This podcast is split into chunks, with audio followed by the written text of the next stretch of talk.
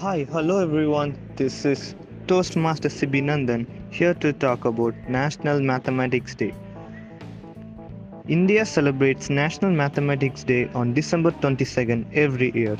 The day marks the birth anniversary of famous mathematician Srinivasa Ramanujan.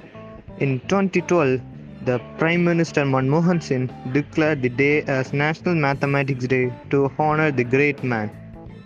Srinivasa Ramanujan was born on December 22, 1887 at Erode, Tamil Nadu in a Tamil Brahmin Iyer family.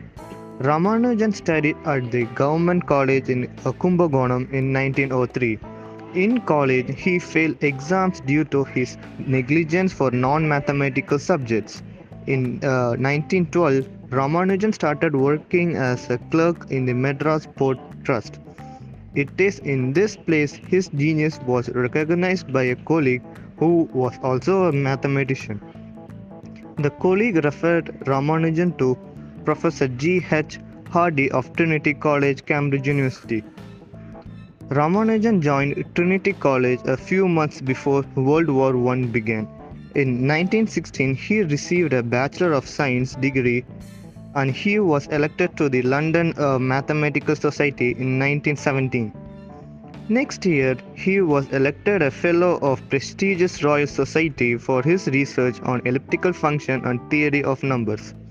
In the same year, in October, he became the first Indian to be elected a Fellow of Trinity College. Ramanujan returned to India in 1919.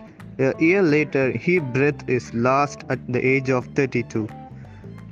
The 2015 movie The Man Who Knew Infinity was released based on Srinivasa Ramanujan's biography. It describes the mathem- mathematician's life and journey towards establishing a famed mathematical theories. Ramanujan's mathematical genius was such that he discovered his own theorem and independently compiled almost 3900 results. As mentioned in Ramanujan's biography, The Man Who Knew Infinity by Robert Kallingal, G.H. Hardy once went to visit Ramanujan at a hospital. Mr. Hardy told him that he came in a taxi with the number 1729, which means to be an ordinary number. Ramanujan said that it was not uh, 1729, later termed the Hardy Ramanujan number. Thank you.